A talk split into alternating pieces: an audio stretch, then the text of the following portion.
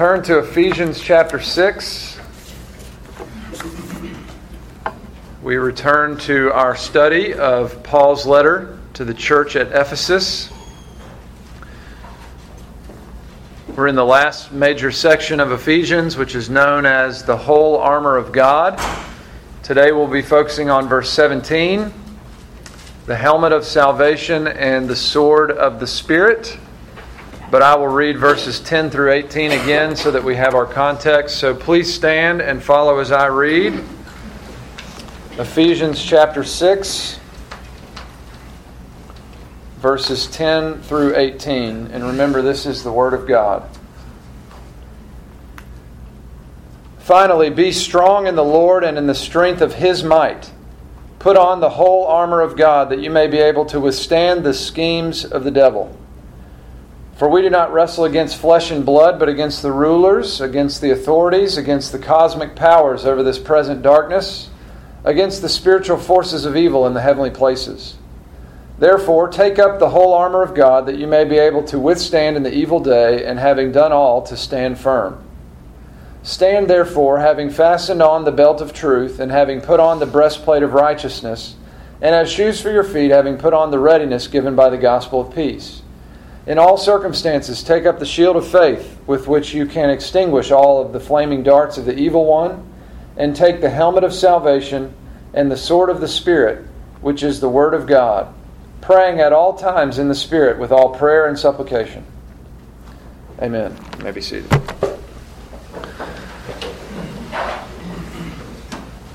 It's important that we read all of it to remember the context of what we're talking about with the helmet and the sword.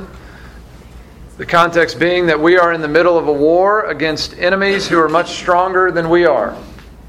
The text calls them rulers and authorities, cosmic powers, spiritual forces of evil. We're talking about Satan and his servants. That said, though our enemies are much stronger than we are in and of ourselves, we have not been left to face our enemies in and of ourselves. One of the great themes throughout the book of Ephesians is that we are in Christ. Our Lord Jesus Christ has all power and authority in heaven and on mm-hmm. earth, which includes power and authority over Satan and his servants. And we are in Christ, which means we have access to anything and everything we will ever need in order to fight this war faithfully and stand firm to the end. In the end, we know that Jesus wins, and we know that we will triumph over our enemies in Him. That said, right now, it's time to fight. And we have a responsibility to fight. We have a responsibility uh, to always be putting on and keeping on the whole armor of God, taking up the means of God's strength that He has given to us. In our own strength, we are no match for our enemies, but we have not been left to our own strength. Again, the, the beginning of this passage uh, to be strong in the Lord and the strength of His might to take up the whole armor of God so that we will be able to withstand our enemies and stand firm to the end. So, as I said a minute ago, the pieces of the armor that we're focusing on today are found in verse 17 the helmet of salvation and the sword of the Spirit, which is the Word of God. The imagery is that we're in the thick of the battle, enemies are everywhere, they're pressing in on us. Uh, we need our helmets, we need our swords. The times that we live in are disorienting. There's enemy fire coming from all around us.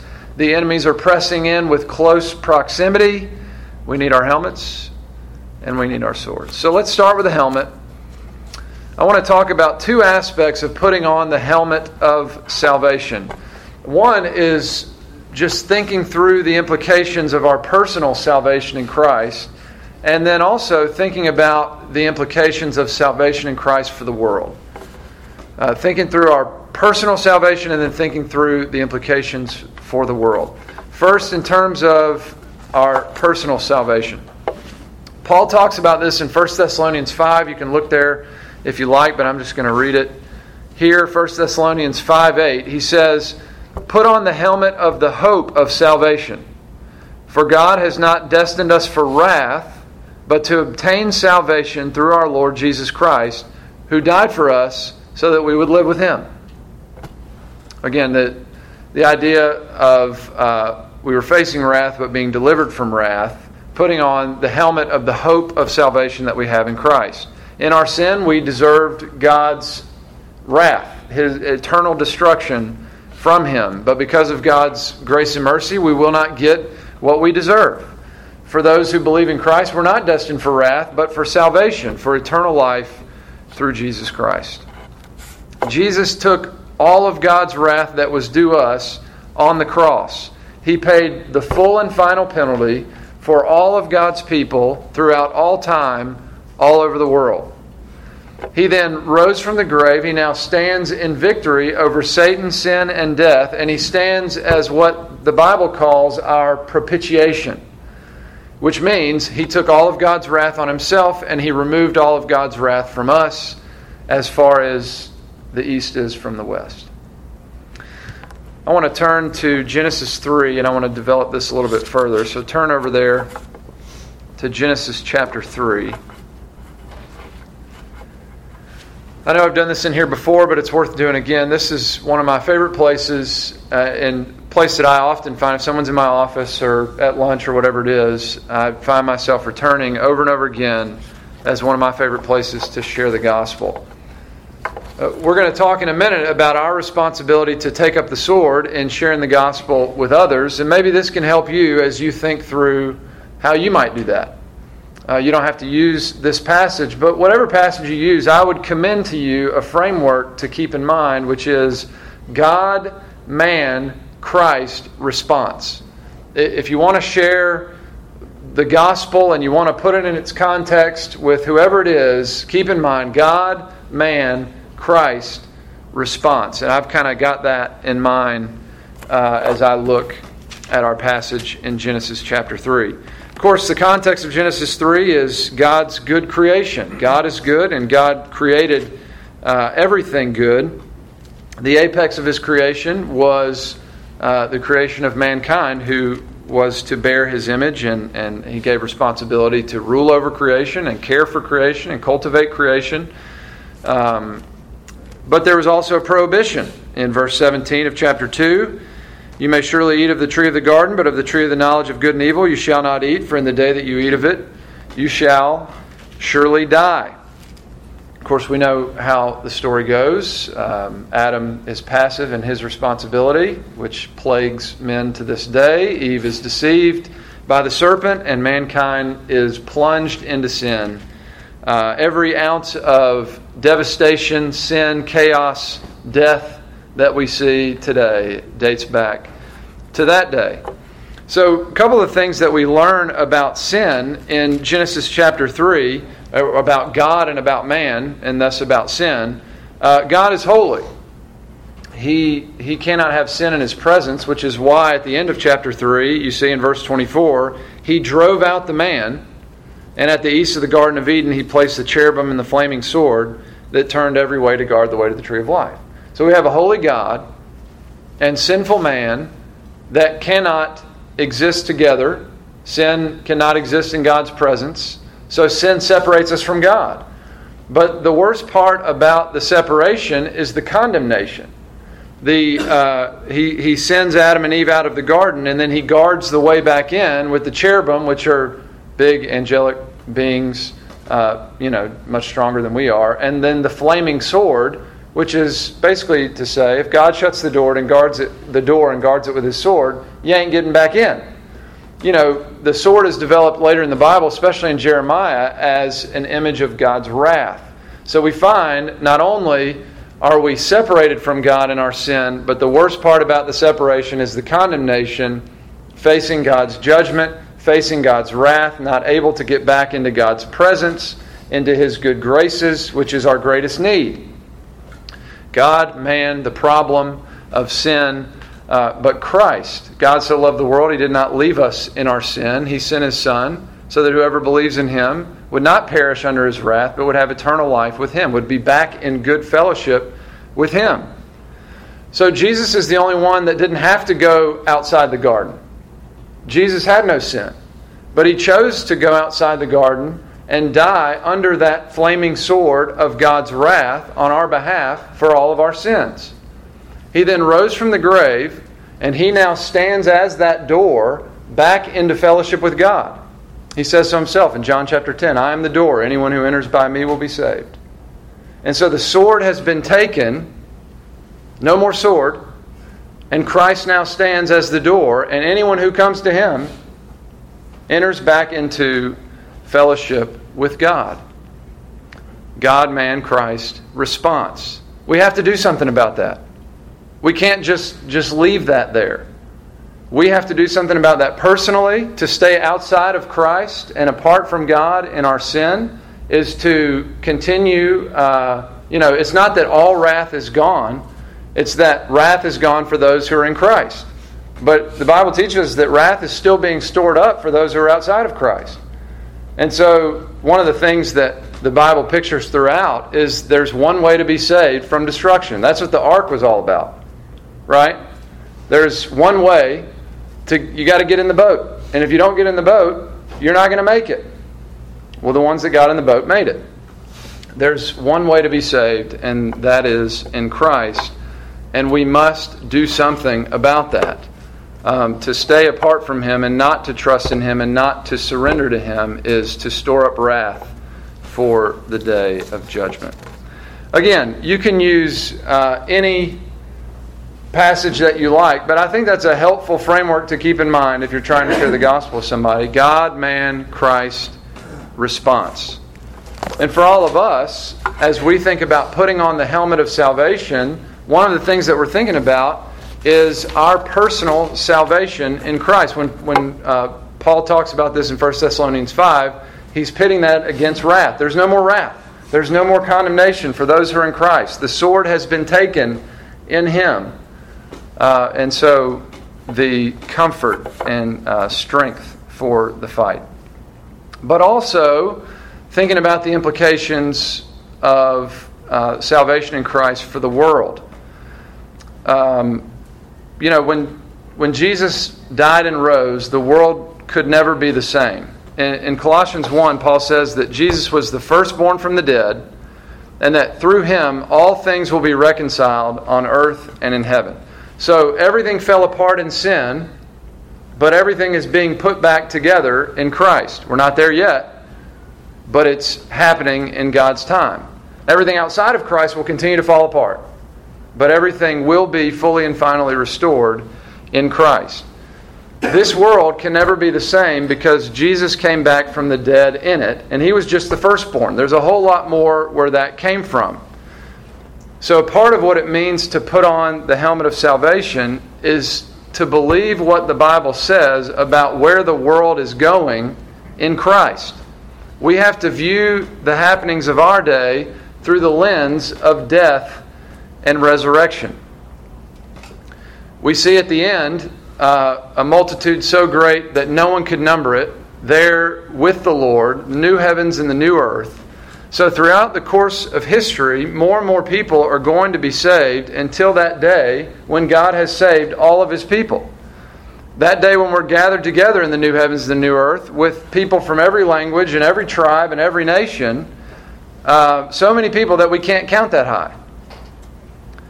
Jesus has inaugurated his kingdom. He will fully and finally establish it at the last day, but his kingdom continues to come since the day that he set it up in his death and resurrection. Where every other earthly kingdom goes rise and fall, we work through fall and rise. So we don't give in to despair when things aren't going our way. Things didn't seem to be going the way of the disciples when Jesus was in the ground. It was the worst day of their life. But he came back. He didn't stay long and he, he rose back to heaven. He's now sending his spirit. His kingdom is coming, and he promises us that his kingdom will be the last kingdom standing. So we look around in our day, there's spiritual death everywhere in our country. But God can still send revival. We ought to pray for it, and we ought to labor for it.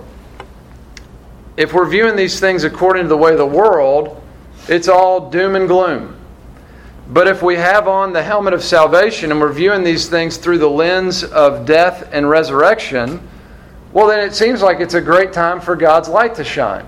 He loves the backdrop of darkness with which to shine the light of his glory in Christ. And we also ought to remember that even if the great United States circles the drain, which she's trying to do, our primary citizenship is in heaven, and Christ's kingdom will never fade. So, putting on the helmet of salvation can involve thinking about our personal salvation, the implications for our right relationship with God, no more wrath, no more condemnation. Your sins are forgiven, every last one of them is paid for. But also the impact and implication of the kingdom coming, salvation in Christ for the world. He came back from the dead in this world, and it can never be the same. Uh, next, the sword of the Spirit. Take the helmet of salvation and the sword of the Spirit, which is the Word of God. So we talked about this a few weeks ago, but the Word is mentioned twice in our passage. In verse 14, the belt of truth, and 17, the sword of the Spirit. Uh, so both are talking about the Word.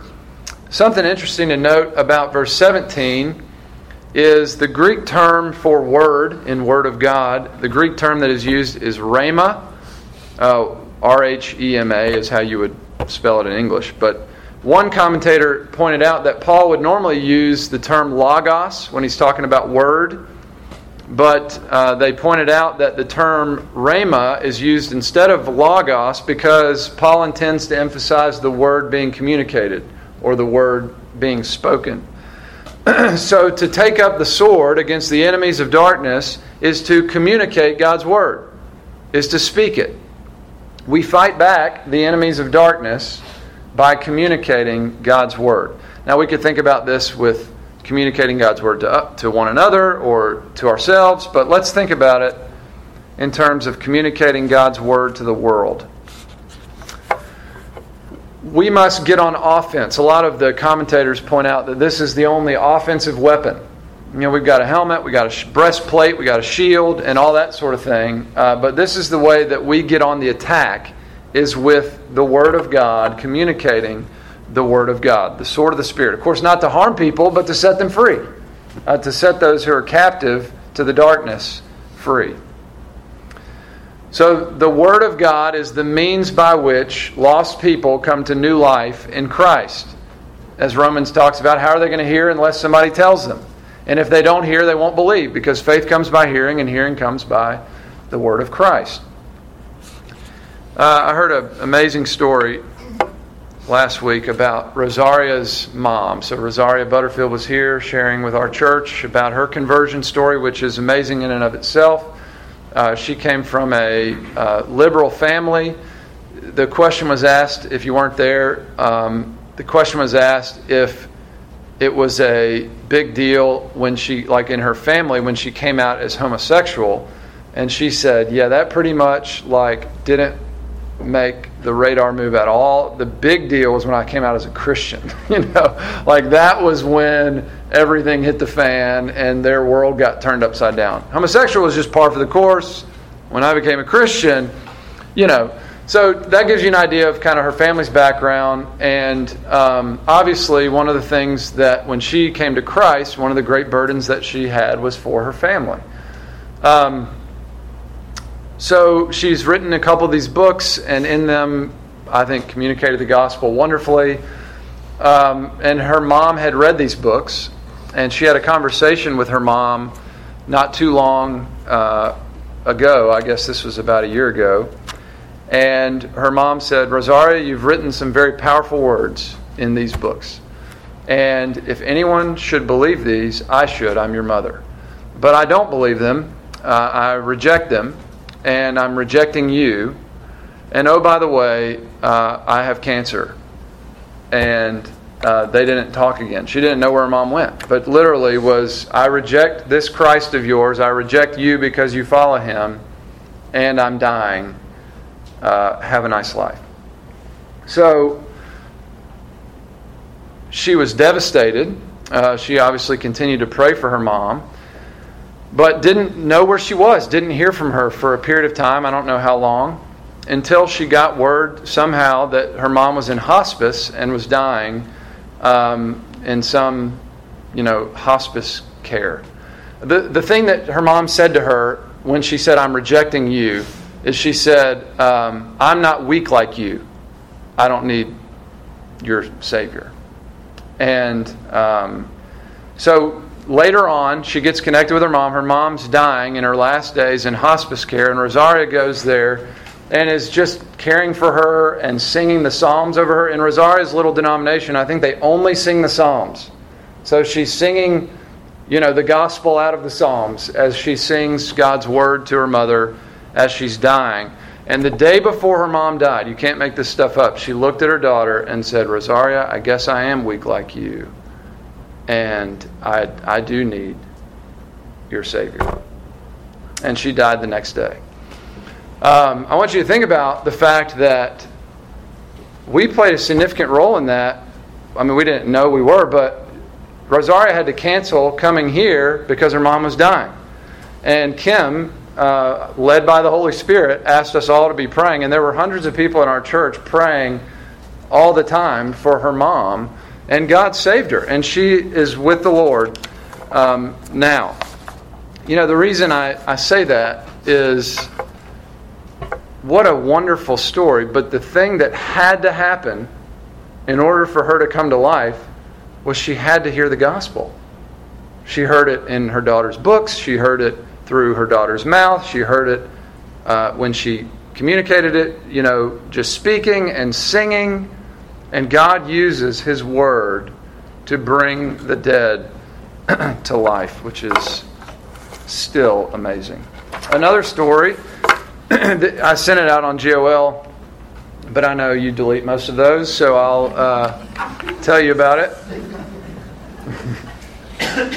um, it was about a a former Muslim named Javad, who was a uh, Muslim from Iran until he came to Christ in Athens, Greece, of all places. Now, Athens has a great Christian heritage dating back to you know early Christianity in the Bible. But over the last many hundred years, even though it's technically a Christian nation on paper, it's pretty much Christian in name only. It's a very secular uh, state country. However, as you may know, there are many thousands of uh, Muslim refugees that have been going to Athens over the last few years, and there is a revival happening among them. So, Javad first heard the gospel on the radio when he was in Iran. And then when he got to Greece as a refugee, he heard the gospel again in an Iranian church. He was like, I've never even heard Iranian and church, you know, put together in the same sentence. Uh, but they were Iranian speaking. Is that that's not their language? What is it? Persian. Okay. Uh, they were speaking that, and uh, from Iran, he heard the gospel. He surrendered to Christ, and uh, he's now a pastor. But one of the things that struck me was he is a committed evangelist. So it says every day he goes to the park or to a refugee camp or to a coffee shop to share the gospel with Iranian and Afghan refugees. He says that he knows at, of at least two to three Muslims who have trusted Christ every day since he got to Greece in 2008. That's a long time ago. Every day they're seeing people come to Christ. And a lot of these are just passing through. They're refugees that are being cared for momentarily until they can get back on their feet wherever they go. And they're going throughout the UK or the Middle East or wherever they're going. Um, but they're going now to like plant churches and share, share the gospel. It's really an amazing story. You can find it at Desiring God. it's called New Glory in the Ancient City. So you should read some GOLs. There, uh, there's some good stuff. It's about, again, Muslim refugees turning to Christ. But again, what I want to emphasize for our purposes today is the communication of the Word. Javad heard the Word on, on the radio, heard the gospel. He heard it again when he got to Greece as he was invited to a church service, surrendered his life to Christ. He's now sharing the gospel every day, as it sounds like many Christians there are. There's Bibles going out everywhere in, in the native languages, and masses of people are coming to Christ. Because God's people are taking up the sword of the Spirit, which is the Word of God, which is how the enemies of darkness are fought back and people are set free uh, from their captivity to sin. So as I hear stuff like that and I read this text and I think, you know, maybe we've just complicated things too much. Um, sharing Christ with others is an integral part of what it means to be a Christian, and and yet many of us uh, have never done it or or don't do it often. Um, you know, myself included. So we talked about sharing the gospel a few weeks ago when we were studying verse 15, which is about putting on the shoes of readiness that are given by the gospel of peace. And the big point there is that if we have understood the gospel for ourselves, the gospel has come to us uh, to equip us with readiness to share it with others. It's a part of the gospel package. If we understand it for ourselves, we're ready to share it with others. Uh, so, in terms of sharing the gospel, for some, no doubt, there's still a need to better understand what the gospel is and what the gospel isn't. Uh, but for most, I think we understand what it is and what it isn't. It's just a matter of sharing it. And, you know, maybe it's um, more complicated in places where people have heard lots of versions of the gospel and maybe they think they've heard the gospel but they haven't or they've, they've heard it but they haven't trusted christ and so um, granted but uh, again, it's just matter of, of sharing. Maybe we're not good at it, but the way to get better at it is by doing it. So, my challenge as we move to the close for all of us is um, we've seen in this text that a major part, the way that we get on offense, is by communicating the gospel with others, and that is used to set the captives free. Uh, so we should share the gospel with strangers. We should share the gospel with people at the store. We should share the gospel with waiters and waitresses. We should share the gospel with coworkers. We should share the gospel with new friends. Uh, with new friends, we should share the gospel with longtime friends or family members. Uh, we can invite neighbors to church. We can invite neighbors into our homes where we can share Christ in word and in deed. Uh, this, I think, would be especially fruitful with the international community or, you know, the, there are refugees here as well. But those that are not at home in our country. Um, one thing, we're going to hear from Blake and Jamie next week, and we're talking about Blake's mom's ministry of letters. Uh, we can write letters to family members and friends you know, Paul wrote letters in his day. People, people are still studying those letters. Granted, they're inspired by the Holy Spirit, but you never know an impact, the impact that a letter might have. And I'll give you an example of that. Uh, when I came to Christ in college, I wrote a letter to my fraternity. I was scared. You know, I really identified with Paul's uh, "I didn't come to you" in uh, eloquence of speech, or however he says it, but in you know, he was scared, timidity, and but the, the power of the Spirit. And uh, so I just felt like these guys, more than anybody, know what I'm about um, in sin, and they need to know what God has done in my life in Christ, and just also to make that offer to everyone else. Like, it's for everybody. And um, so I, I haven't read it in a while. It would probably pain me to read some of it, you know, but just I remember writing a letter. It was pretty long. I wrote it to my fraternity.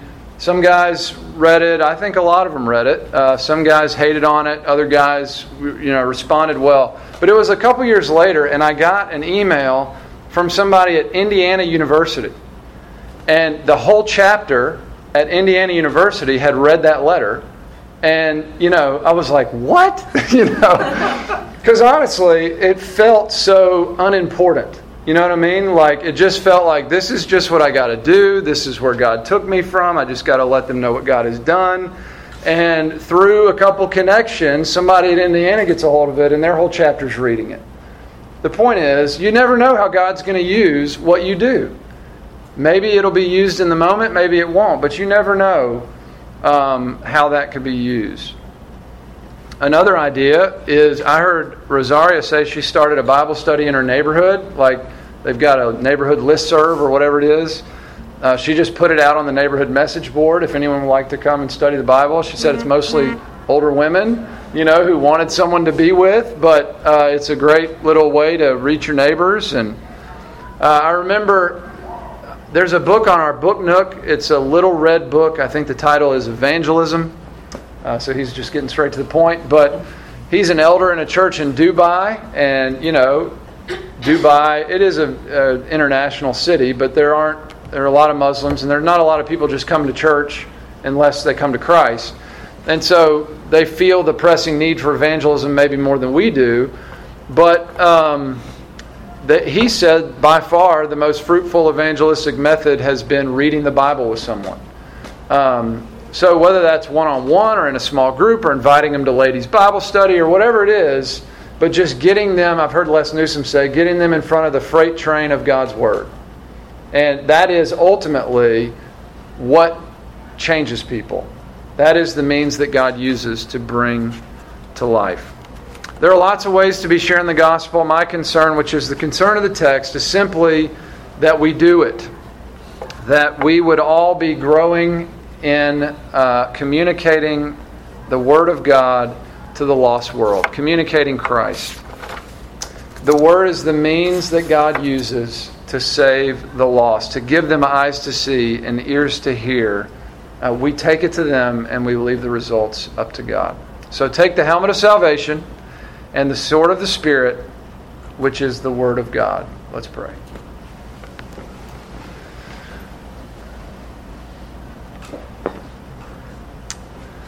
Father in heaven, we thank you for your grace and mercy.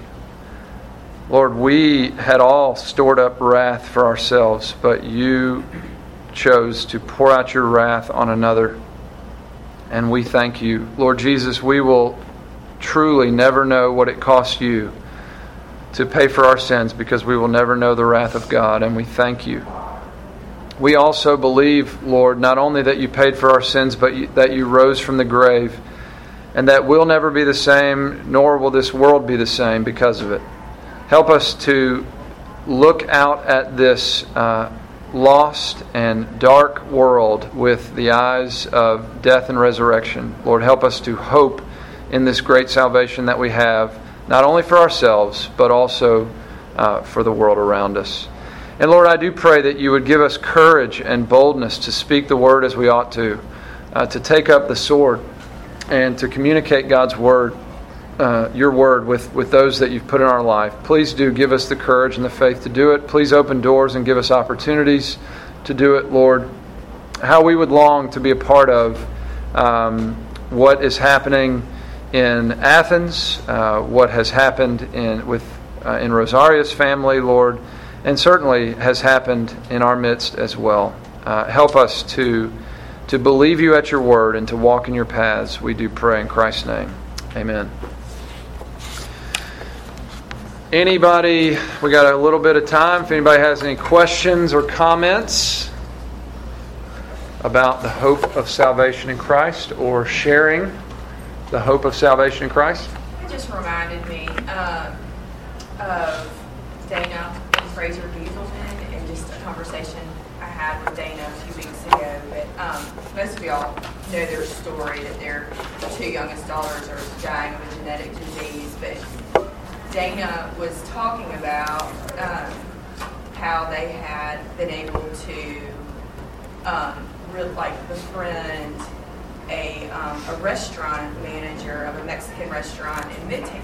Mm-hmm. And just because of like what they were going through, um, this restaurant manager just like knew their situation, mm-hmm. had a lot of compassion for them, wanted to get to know them, and um, and you know she's very open that she's a lesbian, mm-hmm. and so it was just really neat to hear Dana talk about how she has just like really wanted to be a part of their life. Like she's mm-hmm. brought them dinner from the Mexican restaurant, and even over fall break, she picked up their oldest daughter for a play date. Took her, mm-hmm. you know, all day to the zoo and stuff. But um, anyway, it was just neat to hear hear Dana be able to say, you know, even though the pain is so great, it is. Um, I'm just so honored to be part of God's story and have opportunities that we wouldn't have. Mm-hmm.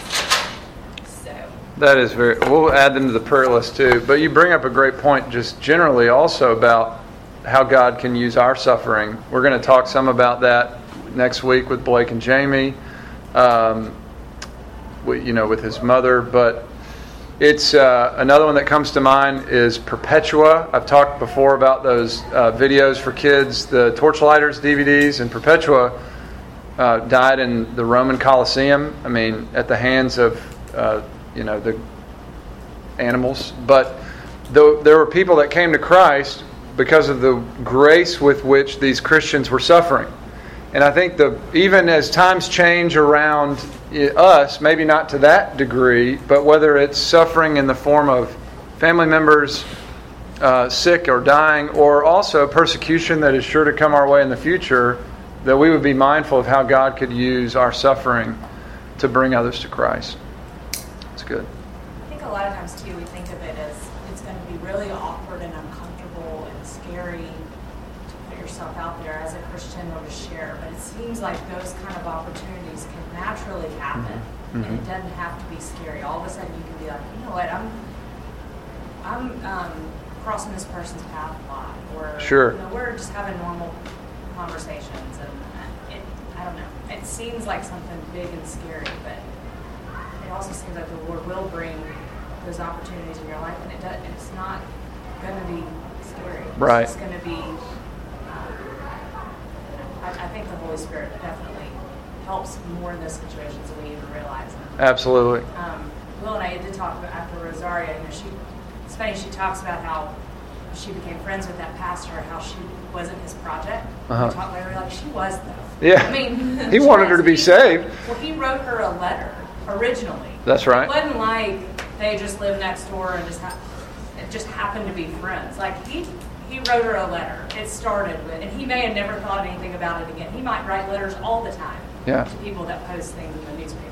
Yeah. And she contacted him back, and then it just kind of became, you know, this this relationship where probably he knew like this is something I need to move forward with. This is something the Lord, a door the Lord has opened. Yeah. Um, and she said he messed up a lot. He said a lot of offensive things. Right. But she felt like he cared for her. But I, th- I thought it was funny when she was like, I wasn't his product. And we're like, no, that, she was. You probably were a little. Yeah, probably were a little bit. well, know, but, but the, that's okay. he truly, genuinely cared for her. One of the things that made a big impact on her at that time in her life, I think she was vegan or something like that, and the meal that he, they prepared for her was, uh, you know, to her liking. And so that it showed that they cared to meet her where she was and things like but they were also communicating about Christ from the get-go. I mean, there was a unique situation because she's writing this dissertation on trying to disprove the Bible and the religious right and all this stuff, but there was open dialogue about their their deepest convictions from the get-go and um, and that could be much more natural than we make it. I think Elaine has a good point about that. It's like anything else. We think we blow it up in our minds, and then we get there and we're like, oh, that wasn't half as bad as maybe I thought it was going to be. All right, let's go to church.